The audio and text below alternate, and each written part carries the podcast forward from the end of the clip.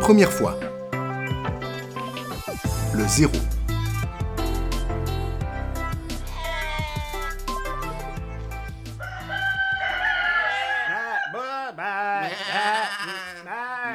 Bon, donc on est d'accord, tu me dois une vache et comme ça on est quitte. Ah non Bah si Euh, attends, Écoute Max, je t'avais filé trois chèvres, cinq canards et une vache.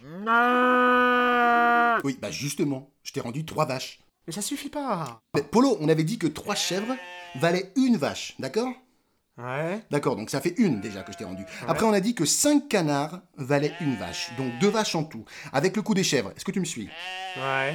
Plus une vache donc. Donc trois vaches au total. Donc trois contre trois, on est quitte là. Non mais c'est pas possible 3, 3, 3 contre 3, 3 moins 3, là ça, ça fait... euh, ça fait- ça- je, je sais pas combien ça fait, 3 moins 3, mais il doit forcément me rester quelque chose. Non, attends, non mais moi je comprends ton embarras, d'accord Non, mais attends, parce que c'est quand même moi la base qui t'ai filé les premières euh, chèvres, les vaches, le canard. hein. Je sais, d'accord, Ouais. mais d'un commun accord, on a dit que temps valait temps. Ok, donc on s'est donné. Demandons aux gens audience au passage. Ô grand maître du savoir et de la connaissance absolue, nous te sollicitons pour une affaire qui relève de la plus grande importance. Es-tu prêt à répondre à notre humble et désespérée et euh, requête Vas-y, balance, c'est quoi le problème Grand Pop, voici notre souci. D'accord, donc ça fait une déjà que j'ai rendu. Après, on a dit que 5 canards valaient une vache, donc deux vaches en tout, avec le coup des chèvres. Est-ce que tu me suis Plus une vache donc, donc 3 vaches au total, donc 3 contre 3.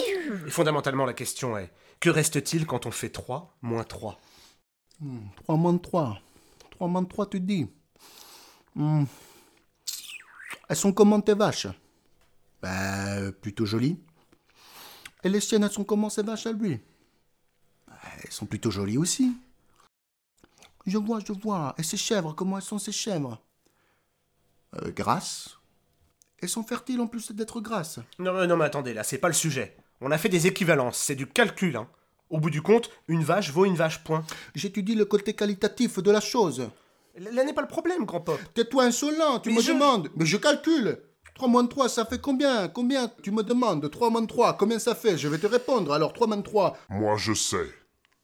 C'est qui, c'est qui, c'est qui, toi C'est qui celui-là C'est vrai ça, toi Tu es qui pour me couper la parole T'es dans ma hutte, tu me connais ou pas Je suis le grand pop, tu connais ma famille, hein, mes petits avortons. Tu sais qui c'est ou que je suis, moi ou pas Tu sais l'importance de la famille. Tu arrives dans ma hutte, on me pose des questions. Eh bien, Moi, si je tu es si réponds, fort, c'est dis-nous. la science, c'est la sagesse du- 3 moins 3, ça fait rien. Ah, Oh le mec Ah, je vais crever 3 moins 3, il dit rien Ça veut dire quoi, rien C'est le vide, le néant, l'absence. Rien, c'est le zéro. Vous êtes quitte. Ok, ouais. il a raison, il a raison, il a raison, il a raison. Zéro. Bonjour Thomas. Thomas, bonjour. Cela peut paraître étonnant Thomas, mais bien que le concept du zéro nous semble à nous familier aujourd'hui, nombre de civilisations éprouvèrent les pires difficultés, notamment conceptuelles, pour accepter et envisager jusqu'à sa vertigineuse existence. Car zéro, tu vois Thomas, c'est le néant, c'est le vide. Même les Grecs et les Romains, rompus aux exercices d'arithmétique Le et de théorème de géométrie, Pythagore. bataillèrent sur le concept du zéro, qui n'existe pas dans la numérotation dite romaine.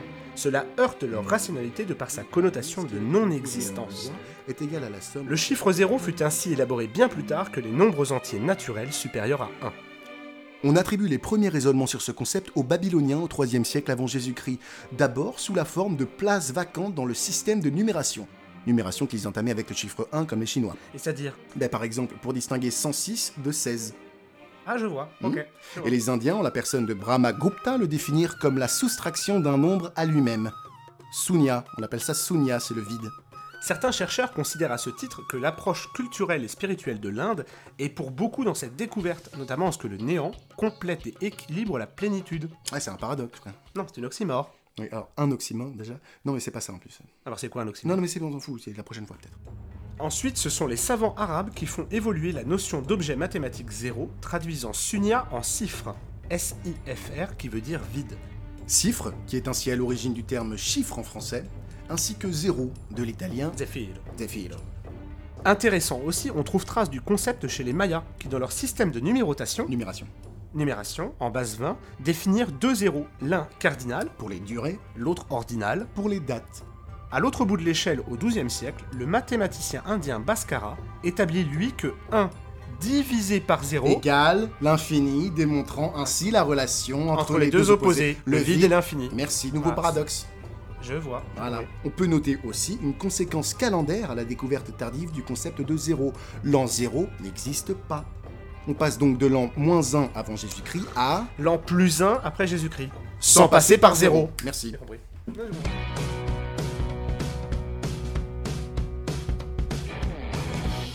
La première fois, une série audio d'investigation par Thomas Jude et Thomas Serrano. Merci Thomas. Thomas, merci.